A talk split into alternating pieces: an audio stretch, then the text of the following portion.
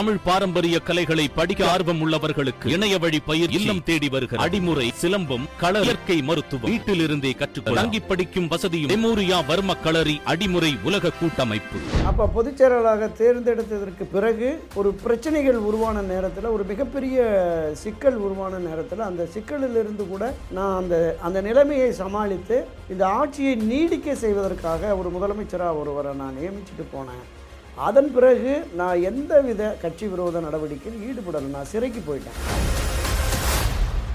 இந்த கையெழுத்து போடுவது மட்டுமே இருவரும் ஒருங்கிணைந்து போடுகிறார்கள். ஆனால் அந்த இருவரிடையே ஒருங்கிணைப்பு இல்லைங்கிறது தான் இப்போ அதிமுகவுடைய நிர்வாகிகள். அதனால தான் அவர் அந்த ஆரம்ப காலத்தில் சொன்னார், திமுகவிலிருந்து வெளியேற்றப்பட்ட உடனே திரு எம்ஜிஆர் சொன்னார், நான் தான் திமுக, திமுக தான் நான். திரு எடப்பாடி பழனிசாமிக்கு என்னன்னா, அவர் சார்ந்த மேற்கு மாவட்ட வட மாவட்டத்தில் வன்னியர் வாக்கு வங்கி இருந்தால் தான் நம்மளால் ஜெயிக்க முடியும்னு அப்படி ஒரு சுயநலமான முடிவு தான். அது முழுக்க முழுக்க ஒரு 80-90 லட்சம் வாக்காளர்கள் இருக்கிறாங்க. அவங்க அப்படியே திமுக மாவட்டம் தோறும் நான் தொண்டர்களை, மக்களை சந்திக்க போகிறேன். அப்படி போகிற போது எப்படி வரவேற்பு இருக்கிறது அப்படிங்கிறத பொறுத்து தான் அதிமுகவில் ஒரு மாற்று சிந்தனை வருவதற்கு கூடுதல் வாய்ப்பு இருப்பதாக நான் பார்க்குறேன்.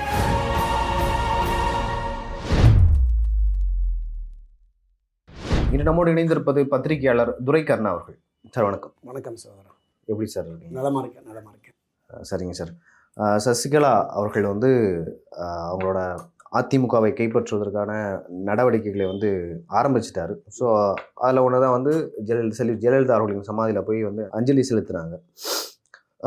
தற்பொழுது ஒரு வார இதழுக்கு ஒரு பேட்டி ஒன்று அளிச்சிருக்கார் மூத்த அதிமுகவின் மூத்த நிர்வாகி திரு அன்வர் ராஜா அவர்கள். சசிகலா அவர்களை அதிமுகவில் இணைத்துக்குள்ள எந்த தவறும் இல்லை. ஸோ கட்சி பலப்படம் வேணும். ஏன்னா ஏற்கனவே நம்ம சட்டமன்ற தேர்தல், உள்ளாட்சி தேர்தல், நாடாளுமன்ற தேர்தல்னு தொடர்ந்து தோல்வியை சந்திச்சுட்டு வருது அதிமுக. அவங்க சசிகலா அவர்களை அதிமுகவில் சேர்வதால் என்ன தீமை ஏற்பட போகுது, நல்லது தானே அப்படின்னு சொல்லியிருக்காரு. அதிமுகவிலிருந்து இது வரைக்கும் அந்த மாதிரி போல்டான ஒரு கமாண்ட் யாருமே சொன்னதில்லை. இதே போல தான் மற்ற கட்சி சீனியர்களும் இருக்காங்களா? இல்லை, இப்போ திருமதி விகே சசிகலா அவர்களை பொறுத்தளவில் அண்ணா திராவிட முன்னேற்ற கழகம் தொடர்ந்து ஒரு பின்னடைவை சந்திச்சுட்டு வருது. தொண்டர்கள் மத்தியிலையும் அடிமட்ட நிர்வாகிகள் மத்தியிலையும் கூட ஒரு மிகப்பெரிய கவலையும் ஒரு குழப்பமான நிலை இருக்குது. அப்போ இதை சரிப்படுத்துவதற்கு நான் இந்த பிரிந்து கிடக்கிற அனைத்து சக்திகளையும் ஒன்றிணைத்து மீண்டும் திராவிட முன்னேற்ற கழகத்துக்கு எதிராக ஒரு வலிமையான சக்தியாக அண்ணா திராவிட முன்னேற்ற கழகத்தை கொண்டு சென்று ஒரு அடுத்தடுத்த வெற்றியவாது பெற வேண்டும் என்கிற கண்ணோட்டத்தில் தான் நான் அரசியலுக்கு வர்றேன். அதிமுகவை ஒருங்கிணைக்கும் பணியில் நான் ஈடுபடுறேன்னு சொல்லியிருக்காங்க. அவங்களுக்கு இதை கிளைம் பண்ணுறாங்க, எனக்கு பாத்தியதை இருக்குது, அதிமுகவினுடைய பின்னடைவை என்னால் பொறுத்துக்க முடியல, தொடர் தோல்விகளையும் என்னால் அதை ஏற்க முடியலை அப்படிங்கிற மாதிரி. என்ன காரணம் சொல்கிறாங்கன்னா, அண்ணா திராவிட முன்னேற்ற கழகத்தினுடைய ஒரு நிரந்தர பொதுச் செயலாளராக ஒரு 20-22 ஆண்டுகள் இருந்த செல்வி ஜெயலலிதா அவருடைய மறைவுக்கு பிறகு கட்சி பிரிவுபடக்கூடாது, பிளவுபடக்கூடாது, எந்த பிரச்சனைகளும் உருவாகக்கூடாது என்கிற கண்ணோட்டத்தில் எல்லா நிர்வாகிகளும் சேர்ந்து என்னை பொதுச் செயலாளராக தேர்ந்தெடுத்தார்கள். அப்போ பொதுச் செயலாளராக தேர்ந்தெடுத்ததற்கு பிறகு ஒரு பிரச்சனைகள் உருவான நேரத்தில், ஒரு மிகப்பெரிய சிக்கல் உருவான நேரத்தில், அந்த சிக்கலிலிருந்து கூட நான் அந்த நிலைமையை சமாளித்து இந்த ஆட்சியை நீடிக்க செய்வதற்காக ஒரு முதலமைச்சராக ஒருவரை நான் நியமிச்சுட்டு போனேன். அதன் பிறகு நான் எந்தவித கட்சி விரோத நடவடிக்கையில் ஈடுபடலை. நான் சிறைக்கு போயிட்டேன்.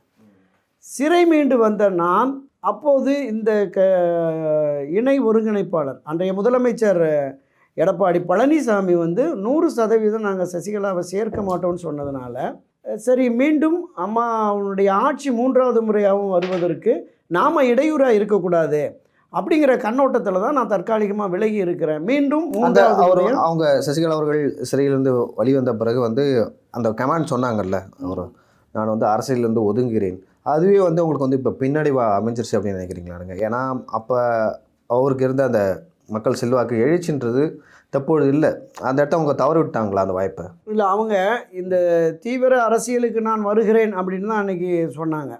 பெங்களூர்லேருந்து வந்த உடனே தீவிர அரசியல் என்று வருகிற பொழுது அண்ணா திராவிட முன்னேற்ற கழகத்தினுடைய தலைமை பொறுப்பேற்று தான் தீவிர அரசியலில் வர முடியும். ஆனால் அந்த அண்ணா திராவிட முன்னேற்ற கழகத்தினுடைய தற்காலிக தலைமை பொறுப்பை ஏற்று நடத்தின அந்த இரட்டை தலைவரில் ஒரு தலைவர் இந்த கருத்தை சொல்கிறார், 100% சசிகலாவை சேர்க்க மாட்டோம். இன்னொரு தலைவர் வந்து இந்த இரட்டை தலைமை என்கிற இந்த நிலைப்பாட்டை, அதிமுகவினுடைய இப்போதைய நிலைப்பாட்டை அவர்கள் ஏற்றுக்கொண்டு இங்கு சேருவதாக இருந்தால் அதை கட்சி பரிசீலிக்கும்னு பிரதான ஒருங்கிணைப்பாளர் சொல்கிறார். ஸோ இந்த பிரச்சனைகளில் நாம் போய் தலையிட்டு இன்னும் ஒரு மாதத்தில் 2 மாதத்தில் தேர்தல் வருது. இந்த தோல்வி அடைஞ்சிச்சுன்னா தோல்விக்கு சசிகலா அவருக்கு தான் காரணம், சசிகலா பிரச்சனை பண்ண தான் காரணம்னு சொல்லிடுவாங்க. அப்படிங்கிறதுனால தான் நான் வந்து இது 3வது முறையாகவும் அம்மா தலைமையிலான ஆட்சி அமையட்டும், அதுக்காக நான் பிரார்த்திக்கிறேன், நான் வந்து இப்போ தற்காலிகமாக ஒதுங்கி இருக்கிறேன் அப்படின்னு சொல்லிவிட்டு அவங்க ஒதுங்கிட்டாங்க. இப்போ அன்றைக்கு வந்து கட்சியை கைப்பற்றுவேன், நான் வந்து தலைமைகளுக்கு போவேன் அப்படிங்கிற மாதிரி அவங்க தேர்தலுக்கு பிறகு எனது அரசியல் நடவடிக்கைகள் தொடரும் அப்படின்னு சொல்லியிருக்கலாம். ஆமாம் ஆமாம் ஆமாம் அதுதான். இப்போ இந்த தற்காலிகமாக பின்னாடி போனது சரி, இவங்க சொல்கிறாங்க 150 தொகுதியில் ஜெயிச்சு மீண்டும் எடப்பாடி முதலமைச்சராக வர்றதுக்கான கூடுதல் வாய்ப்புகள் இருக்கிறது அப்படின்னு. சரி, வெற்றி பெற்று வரட்டும் அப்படின்னு அவங்க ஒதுங்கி இருக்கிறாங்க. ஆனால் துரதிர்ஷ்டவசமாக அதிமுக தோல்வி அடைஞ்சிருச்சு. தோல்வி அடைஞ்சதற்கு பிறகு ஒரு பின்னடைவு கட்சியில் ஏற்பட்டுருச்சு. கட்சி தொண்டர்கள் மத்தியில் ஒரு விதமான குழப்பமான சூழல் இருக்கிறது. அடுத்து நடைபெற்ற இந்த ஊரக உள்ளாட்சி தேர்தலில் ஒரு மிக மோசமான தோல்வியை சந்திச்சது. அப்போ தான் அவங்க வந்து நான் வந்து இந்த மாதிரி அண்ணா திராவிட முன்னேற்ற கழகத்தில் பிரிந்து கிடக்கிற சக்தியால் தான் இந்த தோல்விகள் வருகிறது, எனவே இவர்கள் அனைவரையும் ஒருங்கிணைத்து EPS OPS உட்பட அனைவரையும் ஒருங்கிணைத்து அதிமுகவை கொண்டு சென்றால் தான் வெற்றி சாத்தியம் என்பதால் நான் வருகிறேன் அப்படிங்கிற மாதிரி சொல்கிறாங்க. ஆனால் இன்றைக்கு அண்ணா திராவிட முன்னேற்ற கழகத்தை வழிநடத்தி செல்கிற தலைவர்களில் இந்த இணை ஒருங்கிணைப்பாளர் திரு எடப்பாடி பழனிசாமி மட்டுமே மிக தீவிரமாக, அவரும் அவரை சார்ந்த 1-2 ஆதரவாளர்களும் மிக தீவிரமாக அவரை எதிர்க்கிறாங்க. இப்போ நீங்கள் குறிப்பிட்டது மாதிரி திரு அன்வர் ராஜா இந்த அண்ணா திராவிட முன்னேற்ற கழகம் தொடக்க காலத்தில் 72லேருந்து அவர் பயணித்தவர், மரியாதைக்குரிய MGR-ஓடு செல்வி ஜெயலலிதா இருந்தவர், அமைச்சராக இருந்தவர், நாடாளுமன்ற உறுப்பினராக இருந்தவர், மிக மூத்த நிர்வாகிகள் ஒரு. அப்போ அவரே ஒரு மறுபரிசீலனைக்கு வருகிறார் என்கிற பொழுது, அதே போல் திரு செல்வூர் ராஜு அவர்களுமே கட்சியில் வந்து ஒரு காலகட்டத்தில் வந்து சசிகலா அவர்களுடன் வந்து யாராவது பேசினால் தொலைபேசியில் பேசினா வந்து கட்சியை ஒட்டி நீக்குவாங்க. ஸோ இப்போ அன்வர் ராஜா அவர்களே இப்படி பேசியிருக்காரு. ஸோ இதுக்கு எந்த மாதிரி நடவடிக்கை எடுப்பாங்க அதிமுக? இல்லை, இப்போ சாதாரண சாமானிய அடிப்படை தொண்டர்கள் சிலர், சிறிய அளவிலான பதவிகள் இருக்கிறவங்க ஒரு 10-15 பேர் பேசின போது அவங்க நீக்கிட்டாங்க. அப்போ வெளிப்படையாக பேசாங்க, பல பேர் அவங்கள்ட்ட ரகசியமாக தூதுவர்கள் மூலமாகலாம் பேசிகிட்டு இருக்கதான் தகவல்கள் கேள்விப்பட்டேன். முன்னாள் அமைச்சர்கள், முன்னாள் நாடாளுமன்ற சட்டமன்ற உறுப்பினர்கள்லாம் பேசிகிட்டு இருக்காங்க. அப்போ அவங்க ஒரு உறுதியான நிலைப்பாடை எடுத்து அதிமுகவில் இவருடைய வருகை உறுதிப்படுகிற பொழுது தான் அவங்க வெளிப்படையாக வருவாங்க. அதனுடைய ஒரு தொடக்க புள்ளியாக தான் திரு அன்வர் ராஜா அவருடைய பேட்டியை நம்ம பார்க்கலாம். இப்படி ஏன் அவங்களுக்கு என்ன பண்ணிட்டாங்க, கட்சிக்கு விரோதமாக என்னென்னு. அன்றைக்கி கட்சியினுடைய பொதுச்செயலாளராக ஒன்றுபட்ட அதிமுக தேர்ந்தெடுத்ததில் அந்த பொதுக்குழு தீர்மானம், 4 பக்க தீர்மானம், ஏறத்தாழ 23 நிர்வாகி, திரு எடப்பாடி பழனிசாமி, O. Panneerselvam உட்பட 23 நிர்வாகிகள் தான் அந்த தீர்மானத்தை போட்டு, அவருடைய சிறப்புகள் என்னங்கிறது மட்டும் 2 பக்கம் அந்த தீர்மான காப்பியில் இருக்கும். பொதுக்குழுவில் திருமதி சசிகலா அவர்களை பொதுச்செயலாளராக தேர்ந்தெடுக்கிற பொழுது அவரை ஏன் தேர்ந்தெடுக்கிறோம், அவருக்கு இந்த கட்சிக்கு எந்தளவுக்கு அவருடைய பங்களிப்பு இருந்தது அப்படிங்கிறத 2 பக்கம் அவங்க பாராட்டி புகழ்ந்துரை பண்ணி தான் அந்த தீர்மானத்தையே நிறைவேற்றாங்க. 23 நிர்வாகிகள் வழிமொழிதல் அனைத்து பொதுக்குழுப்பார். நீங்கள் அடுத்த ஒரு 6 மாதத்தில் அந்த அம்மாவை கட்சியிலேருந்து வெளியேற்றுற போது 4 வரி தீர்மானம், அந்த ஒரே ஒருவர் R. வைத்தியலிங்கம் மட்டும் முன்மொழிகிறாரு. இவங்க பொதுக்குழு உறுப்பினர்கள் வழிமொழிந்ததாக 4 வரி தீர்மானம் தான் போடுறாங்க. அப்போது எந்த நோக்கம், எந்த எண்ணம், எந்த நம்பிக்கையில் என்னை பொதுச்செயலாளராக தேர்ந்தெடுத்தார்களோ அந்த நம்பிக்கையில் நான் இன்னும் உறுதியாக தான் இருக்கிறேன். என்னால் இந்த கட்சியை வழிநடத்த முடியும், அம்மாட்ட எனக்கு பக்குவம் இருக்குது, அனுபவம் இருக்குது என்கிற நம்பிக்கையோடு என்னை தேர்ந்தெடுத்தார்கள். அந்த நம்பிக்கை எனக்கு இருக்கிறது. இடையில் என்னால் பதவிகள், பொறுப்புகளுக்கு கொண்டு வரப்பட்டவர்கள் அவங்க தான் திசை மாறி எனக்கு எதிரான நிலைப்பாட்டை எடுக்கிறாங்க. ஆனால் கீழே அடிமட்ட நிர்வாகிகள், தொண்டர்கள் மத்தியில் எனக்கு வரவேற்பு இருக்குது அப்படிங்கிறாங்க. இந்த 16ஆம் தேதி 17ஆம் தேதி நிகழ்வுக்கு பிறகு இப்போ தென் மாவட்டங்களில் 1-2 நிகழ்வுகளில் பங்கேற்கிறாங்க. இதை தாண்டி மாநில அளவில் மாவட்டம் தோறும் நான் வந்து தொண்டர்களை, மக்களை சந்திக்க போகிறேங்கிறேன். அப்படி போகிற போது எப்படி வரவேற்பு இருக்கிறது அப்படிங்கிறத பொறுத்து தான் அதிமுகவில் ஒரு மாற்று சிந்தனை வருவதற்கு கூடுதல் வாய்ப்பு இருப்பதாக நான் பார்க்குறேன். சரிங்க சார். இப்போ அன்வர் ராஜா அவர்களே அந்த நேர்காணல் என்ன சொல்லியிருப்பாருன்னா, கட்சியில் வந்து சில பேர் வந்து சொத்தை அதிகமாக சேர்த்து வச்சுருக்காங்க, இப்போ தற்போது அவங்களுடைய நோக்கம் வந்து அந்த சொத்தை காப்பாற்றிக்கணும், அதுக்காக தான் வந்து பாடுபடுறாங்க, கட்சியை காப்பாற்ற யாருமே முன் வரல அப்படின்னு சொல்லிட்டு சொல்கிறாரு. ஸோ அது உண்மை நினைக்கிறீங்களா நீங்கள்? இல்லை, இப்போ அண்ணா திராவிட முன்னேற்ற கழகம் என்பது திராவிட முன்னேற்ற கழகத்துக்கு எதிராக கடந்த 49 ஆண்டுகளாக 50 பொன் விழா கொண்டாடிட்டாங்க. ஆமாம் ஆமாம், இப்போ 50ஆம் ஆண்டு தொடக்கம். இந்த 50 ஆண்டுகளாகவே திமுகவுக்கு எதிராக நேரடியாக தேர்தல் களத்தில் ஒரு விதமான போட்டி அரசியலில் மிக கடுமையான விமர்சனங்கள் இருந்தது. ஒரு எதிர்மறையான போக்கு தான் இருந்தது.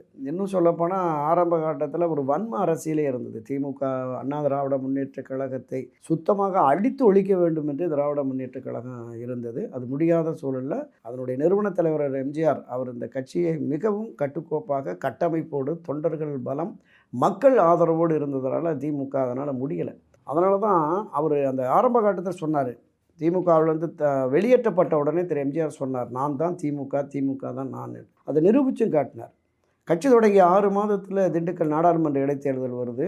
3 பெரு அரசியல் சக்திகளை வீழ்த்துறார். மத்திய ஆட்சி கட்சியான இந்திரா காங்கிரஸ், மாநில ஆட்சி கட்சியான திமுக, அன்றைய தினம் தமிழகத்தின் மக்கள் செல்வாக்கு மிக்க பெருந்தலைவர் காமராஜர். இந்த 3 சக்திகளை வீழ்த்தி 6 மாத காலத்தில் புதிய சின்னம் புதிய வேட்பாளர் முழுக்க மக்கள் ஆதரவு தான் அவருக்கு இருந்தது. ஸோ அதை தொடர்ந்து பார்த்திங்கன்னா 74 புதுச்சேரியை ஆட்சியை கைப்பற்றக்கூடிய அளவுக்கான ஒரு மகத்தான வெற்றி. அதை தொடர்ந்து 77, 80, 84 3 சட்டப்பேரவை தேர்தல். நீங்கள் தமிழக அரசியல் தேர்தல் வரலாற்றிலே இல்லாத அளவிற்கு ஒரு ஹாட்ரிக் வெற்றியை பெற்று அதிமுக மிகப்பெரிய கட்டமைப்புள்ள கட்சி என்று நிரூபித்தார். அவருடைய மறைவுக்கு பிறகு செல்வி ஜெயலலிதா அவர்களும் ஒரு 28, 30 ஆண்டுகள் இந்த கட்சியை ஒரு சரியான கட்டமைப்போடு தொண்டர்கள் பலத்தோடு தான் கொண்டு போனாங்க. அப்போ இந்த 2 பெரும் தலைவர்கள், ஆளுமையும் மக்கள் செல்வாக்கு மிக்க தலைவர்கள் இல்லாத சூழலில் அதற்கு இணையாக அல்லது அதை போன்ற ஓரளவிற்காவது கட்சியினர் ஏற்றுக்கொள்ளக்கூடிய தலைமையாக திருமதி VK சசிகலாவை அன்றைய தினம் கட்சியினுடைய நிர்வாகிகள் பார்த்தாங்க. ஆனால் அதன் பிறகு தங்களுக்கான அதிகாரம் எல்லாம் வந்ததுக்கு பிறகு அவருடைய போக்கில் மாறிடுச்சு.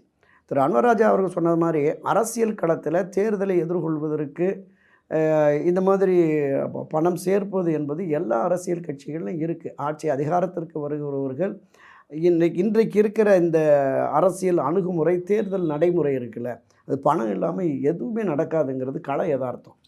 நம்ம உதாரணத்துக்கு பார்த்தோம்னா இந்த வேட்பாளர் அடுத்த ஊருக்கு பணம் கொடுத்துட்டாரு, எங்கள் ஊருக்கு இன்னும் பணம் வரலன்னு சாலை மறியலுக்கு போய் நிற்கிறாங்க. எவ்வளோ ஒரு வேதனையான விஷயம். இப்போ அந்த அளவுக்கு போயிடுச்சு. இன்றைக்கி ஊரக உள்ளாட்சி தேர்தலிலேயே 1000 ரூபா ஒரு மூட்டை அரிசி, அவங்களுக்கு தங்கத்தில் மூக்குத்தி தூடெல்லாம் கொடுத்து தான் வெற்றி பெற்றதாக தகவல்கள் பார்ப்போம். அப்போ தேர்தலை எதிர்கொள்வதற்கு பணம் தேவை என்கிற நிலை உருவாகிற பொழுது எல்லா அரசியல் கட்சிகளும், ஆட்சி அதிகாரத்தில் வர அரசியல் கட்சிகளினுடைய பிரதிநிதிகள் இது மாதிரி பண்ணுறாங்க. என்ன தான் திமுகவில் நிறைய குற்றச்சாட்டுகள் அண்ணா திராவிட முன்னேற்ற கழகத்திலிருந்து, அவர்கள் ஆட்சி அதிகாரத்தில் இருக்கிற போது நிறைய சொத்து சேர்த்துட்டாங்க அப்படிங்கிற மாதிரி சொன்னாங்க. அதே குற்றச்சாட்டு இந்த பக்கமும் இருக்கிறது. இப்போ என்ன நிலைன்னா, ஒரு பிரதான எதிர்க்கட்சியாக அதிமுக இருக்கிற போது பழைய வேகத்தோடு திராவிட முன்னேற்ற கழகத்தை எதிர்க்கவில்லையே ஏன் அப்படிங்கிறதான் இப்போ அன்வராஜா கேள்வி. அதிமுகவோட அந்த செல்வாக்கு என்னென்னா, திமுக எதிர்ப்பில் தான் அதிமுகன்ற கட்சியாக இருக்குது. நிச்சயம். ஸோ செல்வி ஜெயலலிதா அவர்கள் இருக்கும்பொழுது திமுக தீய சக்தி, கருணாநிதி தீய சக்தி. ஸோ எந்த ஒரு இடத்துலையும் திமுகவையோ இல்லை கருணாநிதி அவர்களையோ புகழ்ந்து செல்வி ஜெயலலிதா அவர்கள் பேசியதே இல்லை. தொடர்ந்து முன்னாள் அமைச்சர்கள், அதிமுக முன்னாள் அமைச்சர்கள் பேசுகிறது கட்சிக்கு இன்னும் கொஞ்சம் டவுன் ஆகும். அதுதான் இப்போ அன்வர் ராஜாவினுடைய வேதனையும் கருத்தும் அதுதான். நீங்கள் திமுக எதிர்ப்பில் நாம் உறுதிப்பாட்டோடு இல்லை என்றால் நம்மை விட்டு தொண்டர்களும் மற்ற அடிப்படை உறுப்பினரும் மக்கள் ஆதரவும் கூட நம்ம இழந்துருவோம், களமாடணும் அப்படிங்கிற. அதுக்கு உதாரணமாக என்ன சொல்கிறாருன்னா, இந்த அண்ணா திராவிட முன்னேற்ற கழகத்தினுடைய நிறுவன தலைவர் அமரர் எம்ஜிஆர் அவர்களை துரோகின்னு அமைச்சர் துரைமுருகன் சொல்கிறாரு. நாம் உயிரிட நேசிக்கிற நம் கட்சியை தோற்றுவித்த ஒரு தலைவரை இவ்வளவு கடுமையாக விமர்சிக்கிற பொழுது அவருக்கு எதிராக களமாட வேண்டும், அவருக்கு எதிராக கடுமையான கண்டன ஆர்ப்பாட்டங்களை நடத்தியிருக்கணும், தமிழகம் முழுவதும் கருப்பு கொடி ஆர்ப்பாட்டத்தை நடத்திருக்கணும். அப்போ தான் கட்சி உயிரோட்டமாக இருக்கிறது. கட்சி தலைவர் மீது ஒருவர் குறை சொன்னால் அதற்கு எதிராக நாம் குரல் கொடுக்கலைங்கிறது அடிமட்ட தொண்டன் எல்லாட்டையும் இருக்குது. ஸோ இந்த நிலைப்பாடு என்பது தான் ஒரு பெரிய பின்னடைவை நமக்கு ஏற்படுத்திடும் அப்படிங்கிறது தான் அவருடைய கருத்தாக்கம். இப்போது திராவிட முன்னேற்ற கழகத்தை சேர்ந்தவர்களும் தவறு செய்திருக்கிறார்கள். ஒரு ஆட்சி அதிகாரத்தில் இருக்கிற போது அவர்களும் பணம் சம்பாதித்திருக்கிறார்கள், எனவே எங்கள் மீது அவர்கள் குற்றம் சொல்வதற்கு எந்த அருகதையும் இல்லை என்கிற மாதிரியான அந்த போக்கு இருக்குல்ல, அந்த போக்கு சட்டப்பேரவையில் விமர்சிச்சுக்கணும், பொதுவெளியில் விமர்சிச்சிருக்கணும், திமுகவுக்கு எதிரான கருத்துக்களை அவங்க வலிமையாக பதிஞ்சிருக்கணும் அப்படிங்கிறது தான். அந்த கடந்த சட்டப்பேரவை கூட்டத்தொடரில் முன்னாள் அமைச்சர்கள், பிரதான எதிர்க்கட்சியான அண்ணா திராவிட முன்னேற்ற கழகத்தில் இருந்த மூத்த தலைவர்களெல்லாம் கூட திமுக ஆட்சியை புகழ்ந்து பேசியது என்பது அதிமுகவில் அன்வர் ராஜா போன்ற மூத்த தலைவர்கள் பலருக்கும் அடுத்தடுத்த நிலையில் இருக்க நிர்வாகிகளுக்கும் அடிப்படை உறுப்பினர்களுக்கும் கூட இந்த அன்வர் ராஜா அந்த எழுப்பிய அந்த சந்தேகம் என்பது உறுதியாக இருக்குது. ஏன்னா இவர்கள் இவ்வளவு தீவிரமாக திராவிட முன்னேற்ற கழகத்தை எதிர்க்க வேண்டிய நிலையிலிருந்து பின்வாங்குகிறார்களே, அப்போ இது நமக்கு கட்சிக்கு ஒரு மிகப்பெரிய பின்னடைவை, தொடர் தோல்வியை மேலும் கொடுத்துருமேங்கிற கவலை இருக்குது. அந்த கவலையின் வெளிப்பாடு தான் திரு அன்வர் ராஜாவுடைய உரையாக நான் பார்க்குறேன். அதிமுக தேர்தல் வந்தால் பிஃபார்மில் ஒருங்கிணைப்பாளர், இணை ஒருங்கிணைப்பாளர், EPS OPC 2 பேர் தான் கையெழுத்திடுவாங்க. ஸோ இப்போ கட்சியின் முழு கட்டுப்பாடு உரிமையெல்லாம் 2 பேர்கிட்ட தான் இருக்குது. அதே சமயம் அந்த சிவில் சூட் நீதிமன்றத்தில் இருக்குது. அதாவது சசிகலா அவர்கள் அதிமுகவின் பொதுச் செயலாளராக இல்லையா அப்படின்னு சொல்லிட்டு, ஸோ இப்போ அந்த பிஃபார்மில் ஹேண்ட் போடுற அந்த உரிமை அவங்ககிட்ட இருக்குது. ஸோ இதையும் தாண்டி சசிகலா அவர்கள் கட்சி எப்படி கைப்பற்றுவாங்க, ஏதாவது வழி இருக்கா? சும்மா ஒரு இமேஜினேஷன், ஒரு கற்பனை உலகத்தில். இல்லை, அதாவது நீங்கள் சொல்கிறது 100% சரியானது தான். அண்ணா திராவிட முன்னேற்ற கழகம் என்று வந்தால், என்ற தேர்தல் வந்தாலும் அந்த தேர்தலில் A form B formல ஒருங்கிணைப்பாளர், இணை ஒருங்கிணைப்பாளர் தான் கையெழுத்து போடணும். கட்சியினுடைய பொதுச் செயலாளருக்கு இருந்த அந்த ஒட்டுமொத்த அதிகாரத்தையும் நாங்கள் இணைந்தே செயல்படுத்துவோம் அப்படின்னு அண்ணா திராவிட முன்னேற்ற கழகத்தினுடைய சட்டத்திட்ட விதிகளில் திருத்தங்கள் கொண்டு வந்து பொதுச் செயலாளருக்குள்ள ஒட்டுமொத்த அதிகாரத்தையும் இந்த ஒருங்கிணைப்பாளரும் இணை ஒருங்கிணைப்பாளரும் எடுத்துக்கொண்டார்கள். ஆனால் கள நிலவரம் இப்போ என்னென்னா, இந்த கையெழுத்து போடுவது மட்டுமே இருவரும் ஒருங்கிணைந்து போடுகிறார்கள். ஆனால் அந்த இருவரிடையே ஒருங்கிணைப்பு இல்லைங்கிறது தான் இப்போ அதிமுகவினுடைய நிர்வாகிகள் மற்றும் மரியாதைக்குரிய திரு எடப்பாடி பழனிசாமி அவர்கள், அவரை சார்ந்தவர்கள் ஒரு முடிவை எடுத்துட்டு அதை ஒருங்கிணைப்பாளர்கிட்ட அந்த முடிவை திணிக்கிறார்கள், அழுத்தம் கொடுக்கிறார்கள், அவர் ஏற்க வைக்க சம்மதிக்க வைக்க செய்கிறாங்க. இது திரு OPS மற்றும் அவருடைய ஆதரவாளர் மத்தியில் ஒரு கடும் அதிருப்தியில் இருக்குது. இன்றைக்கி நாம் வெளிப்படையாகவே நமக்கு தெரியுது, 2 பேரும் தனித்தனியாக அறிக்கை விடுறாங்க. தலைமை கழகத்தில் கூட உட்கார்ந்து அமர்ந்து பேசி இருவரும் ஒன்றாக கைகோர்த்து, பால்கனியில் ஜெயலலிதா ரெட்டை விரல் காட்டுற மாதிரி 2 பேரும் கைகோர்த்து ரெட்டை விரலை காட்டிட்டு போனாங்கன்னா தொண்டர்களாக நல்லா இருக்காங்க தெரியும். மாவட்ட வாரியாக சுற்றுப்பயணம் சேர்ந்த நாங்கள் இருவரும் ஒன்றாக இணைந்து தான் அந்த கட்சியை வழிநடத்துங்கிறது அந்த உறுதிப்பாட்டோடு செயல்படுற. இப்போ ஊரக உள்ளாட்சி தேர்தலில் பிரச்சாரம் பண்ண திரு எடப்பாடி பழனிசாமி என்ன சொல்கிறாரு, சட்டமன்ற தேர்தல் தோல்விக்கு தொண்டர்களிடையே ஏற்பட்ட மனக்கசப்பு தாங்கிறார். சரி, ஜெயலலிதா அவர்களோ மரியாதைக்குரிய திரு MGR அவர்களோ ஒரு காலத்திலேயும் தேர்தல் தோல்விக்கு தொண்டர்களை குறைய சொல்ல மாட்டாங்க. அதிமுக தொண்டர்கள் என்பது அப்பளுக்கு இல்லாத தொண்டர்கள், அவங்களுக்கு எந்த எதிர்பார்ப்பும் இல்லை. கோடிகளை, ஆயிரக்கோடிக்கான கோடிகளை சேர்த்து வைக்கணுங்கிறதெல்லாம் இல்லை. அவனுக்கு தேர்தல் வந்தால் ரெட்டலையில் ஓட்டு போடணும், தன்னை சார்ந்தவர்கள் அழைத்து ஓட்டு போடணும், கொடியை பிடிச்சி கோஷம் போடணும், அதுதான் அவனுக்கு தெரியும். ஆனால் அந்த தொண்டன் பறி போட்டதுங்கிறது ஒரு மிகப்பெரிய பின்னடைவை ஏற்பட்டுருச்சு. அதனால தான் ஒருங்கிணைப்பாளர் OPS 1 வாரம் கழித்து பேசுகிற போது நாங்கள் வகுத்த வியூகம்தான் தப்பு, அதிமுக அந்த வியூகம்தான் தப்புன்னார். அப்போவே இவருடைய கருத்து தவறானதுங்கிறது தான் அங்கே வெளிப்படையாக சொல்லலைனாலும் அதுதான் மறைமுகமான திரு எடப்பாடி மீதான மறைமுக தாக்குதல் குற்றச்சாட்டை தான் அதை நான் பார்க்குறேன். என்னென்னா, அவர் சொல்கிறதான் கரெக்டானது, வியூகம்தான் சரியாக இல்லை. ஒட்டுமொத்தமாக 234 தொகுதிகளில் நமக்கான வெற்றி வாய்ப்பு எப்படி இருக்கிறது என்பதை உட்கார்ந்து பார்த்து பரிசீலித்து அதை செய்யணும். அதை OPS தரப்பில் சொல்கிறாங்க. இப்போதைக்கு 10.5% நாம் வன்னியர் சமுதாயம் கொடுத்தோம்னா ஒரு 6-7 பிரிவு தான் இங்கே இருக்கிறாங்க. அவங்க குறிப்பிட்ட வடமாவட்டம், மேற்கு மாவட்டம் தான். தென் மாவட்டங்களில் இருக்கிற அந்த 90% பகுதிகளுக்கு அங்கே இருக்கிற 100க்கும் மேற்பட்ட மிகவும் பிற்படுத்தப்பட்ட சமுதாயத்தினுடைய வாக்கு நமக்கு வராது. எனவே தேர்தல் முடிந்ததற்கு பிறகு நாங்கள் ஒரு அஷூரன்ஸ் கொடுங்க, ரிட்டனாக கூட எழுதி கொடுத்துருவோம், 10.5% தேர்தல் முடிஞ்சன்னு அப்படின்னு சொல்கிறார். ஏற்கலை திரு எடப்பாடி பழனிசாமிக்கு என்னென்னா, அவர் சார்ந்த மேற்கு மாவட்டம், வட மாவட்டத்தில் வன்னியர் வாக்கு வங்கி இருந்தால் தான் நம்மளால் ஜெயிக்க முடியும்னு அப்படி ஒரு சுயநலமான முடிவு தான் அது முழுக்க. அதே போல் தேமுதிக 13 இடங்கள் கொடுக்குறதா பேச்சுவார்த்தை நடக்குது. அவங்க இன்னும் 2 இடம் எக்ஸ்ட்ரா கேட்குறாங்க, 15 இடங்கள் கொடுங்க அப்படின்னு. நீங்கள் 15 இடம் தேமுதிக கொடுத்துருந்தா அவங்களுக்கு இந்த 234 தொகுதியிலே வாக்கு வங்கி இருக்குது. குறைந்தபட்சம் 5000 தேர்தலில் வந்து அந்த தோற்ற தொகுதிகளாக கொஞ்சம் டிஃப்ரென்ஸ் சொல்கிறேன். ஒரு குறைந்தபட்சம் 5000 வாக்குலேருந்து 50,000 60,000 1,00,000 வாக்குகள் பெறக்கூடிய அளவிற்கு தேமுதிகனுடைய வாக்கு வங்கி இருக்குது. அப்போ அதை நாம் இழந்துடக்கூடாது அப்படிங்கிறது சொல்கிறார். இன்னொன்று என்ன சொன்னாங்கன்னா, இந்த தேவேந்திரகுல சமுதாயத்தினர் இருக்காங்கல்ல, அவங்களுக்கு இந்த வெள்ளாளருங்கிற ஒரு அடிஷனல் பட்டம் இருக்குது. அதை வந்து இப்போதைக்கு அறிவிக்க வேணாம். நம்ம மாநில அரசு இது தொடர்பாக அறிக்கையை மத்திய அரசுக்கு அனுப்பியிருக்கோம், தேர்தல் முடிஞ்சிருக்கோம், அதை வலியுறுத்தி பண்ணுவோம் அப்படின்னு சொன்னாங்க. அதில் அவங்களுக்குமே இல்லை, ஏன்னா வெறும் பட்டம் பேர் போட்டுக்குங்க, ஆனால் எஸ்சி பட்டியலில் தான் இருப்பேன்னு சொல்லிட்டாங்க. அதுலேயும் அவங்களுக்கு அதிருப்தி. அப்போ இந்த நிலைப்பாடு என்பது தென் மாவட்டங்களில் இருந்த அந்த வெள்ளாளர் சமுதாயம் காலங்காலமாக அந்த உலகம் தோன்றிய காலத்திலேருந்து சைவ வெள்ளாளர், சோழிய வெள்ளாளர், பாண்டிய வெள்ளாளர், கார்காத்த வெள்ளாளர்னு ஒரு 80-90 லட்சம் வாக்காளர்கள் இருக்கிறாங்க. அவங்க அப்படியே திமுகவுக்கு போயிட்டாங்க. அப்போ இந்த வியூகம் தான் தவறு அப்படின்னு ஓபிஎஸ் சொல்கிறார். அவர் ஏற்கலை. திரு எடப்பாடி பழனிசாமி 150 தொகுதியில் நான் வெற்றி பெற்று மீண்டும் முதலமைச்சர் ஆயிடுவேன் அப்படிங்கிற ஒரு அபரிமிதமான நம்பிக்கையில் இந்த வியூகத்தை உடைச்சிட்டார். அதை தான் திரு ஓபிஎஸ் குறிப்பிட்டார். அப்போ இந்த இரட்டை தலைமைக்குள்ள இருக்கிற இந்த ஒருங்கிணைப்பற்ற தன்மை இருக்குல்ல, இது வந்து கட்சியில் பின்னடைவை ஏற்பட்டுருச்சு. ஒரு மாற்றுத் தலைமை, ஒற்றை தலைமை வேண்டும் என்கிற சிந்தனை தொண்டர்களுக்கு, அடிப்பட்ட நிர்வாகிகளுக்கு ஏன் வந்ததுன்னா இதுதான் காரணம். இவங்க ஒரு ஒருங்கிணைப்பு இல்லாமல் போகிறாங்க, கட்சி வேறு ஒரு மாதிரி போயிடுச்சு. நான் ஒரு உதாரணத்துக்கு சொல்கிறேன். எப்போவுமே இந்த மரியாதைக்குரிய எம்ஜிஆர் காலத்திலும் சரி, சில ஜெயலலிதா காலத்திலும் ஒரு தோல்வி கட்சிக்கு பின்னடைன்னு வர்றபோது முன்னாள் அமைச்சர்கள், முன்னாள் எம்பி, எம்எல்ஏக்கள் தான் கட்சி மாறுவாங்க. ஆனால் இந்த முறை பார்த்திங்கன்னா கீழே அடிமட்டத்தில் இருக்கிற இளைஞரணி, பேரவை, பாசறை நிர்வாகிகள் கூட அங்கங்கே போய் திமுகவில் சேர்றாங்க. இப்போ நடைபெற்று முடிந்த இந்த ஊரக உள்ளாட்சி தேர்தலில் கூட ஒரு 6-7 பேர் வார்டு எலெக்ஷனில், ஊராட்சி தேர்தலில் ஜெயிச்சவங்க போய் திமுகவில் சேர்ந்துருக்கிறாங்க. அப்போ இது அதிமுகவில் இது வரைக்கும் நிகழாத ஒரு சம்பவமாக இருக்குது. அப்போ அவங்களுக்கு நம்பிக்கை போயிடுச்சு. அப்போ அந்த நம்பிக்கையை கொடுப்பதற்கு எல்லோரும் ஒருங்கிணைந்து செயல்பட வேண்டும் அப்படிங்கிற ஒரு விஷயத்தை திருமதி வி.கே. சசிகலா எடுத்துகிட்டு வர்றாங்க. இப்போ அவங்களுக்கு என்ன அடிமட்டத்தில் இருக்கிற, கீழே இருக்கிற நிர்வாகிகள் மட்டத்தில் இருக்குது.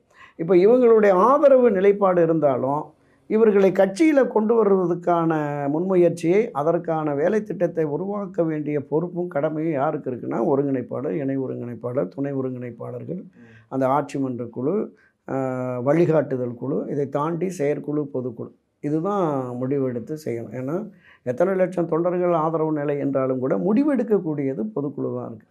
அப்போ இவங்க கலந்து ஆலோசித்து அந்த ஆலோசனை கூட்டத்தில் அன்வர் ராஜா போன்றவர்கள் கட்சி பின்னடைவை சந்திக்குது, நாம் எந்த நம்பிக்கையில் அவங்கள பொதுச்செயலாளர் தேர்ந்தெடுத்தோமோ அதே நம்பிக்கையின் அடிப்படையில் மீண்டும் கொண்டு வரலாம் அப்படிங்கிற கருத்தை முன்வைத்தார்கள் என்றால் அதை அவர்கள் ஏற்றுக்கொண்டால் கட்சி வந்து இந்த பின்னடைவிலிருந்து மீண்டு திமுகவுக்கு எதிராக களமாடுவதற்கு சரியாக இருக்குங்கிறதா என்னோடய பார்வை. சரிங்க சார். கடைசி கேள்வி. தற்போது அதிமுகவின் ஒருங்கிணைப்பாளராக இருக்கிற ஓ. பன்னீர்செல்வம் அவர்கள் வந்து சசிகலா அவர்களை சந்திக்க போகிறதா ஒரு செய்தி வருது. அந்த செய்தியை பற்றி உங்களுக்கு ஏதாவது தெரியுமா?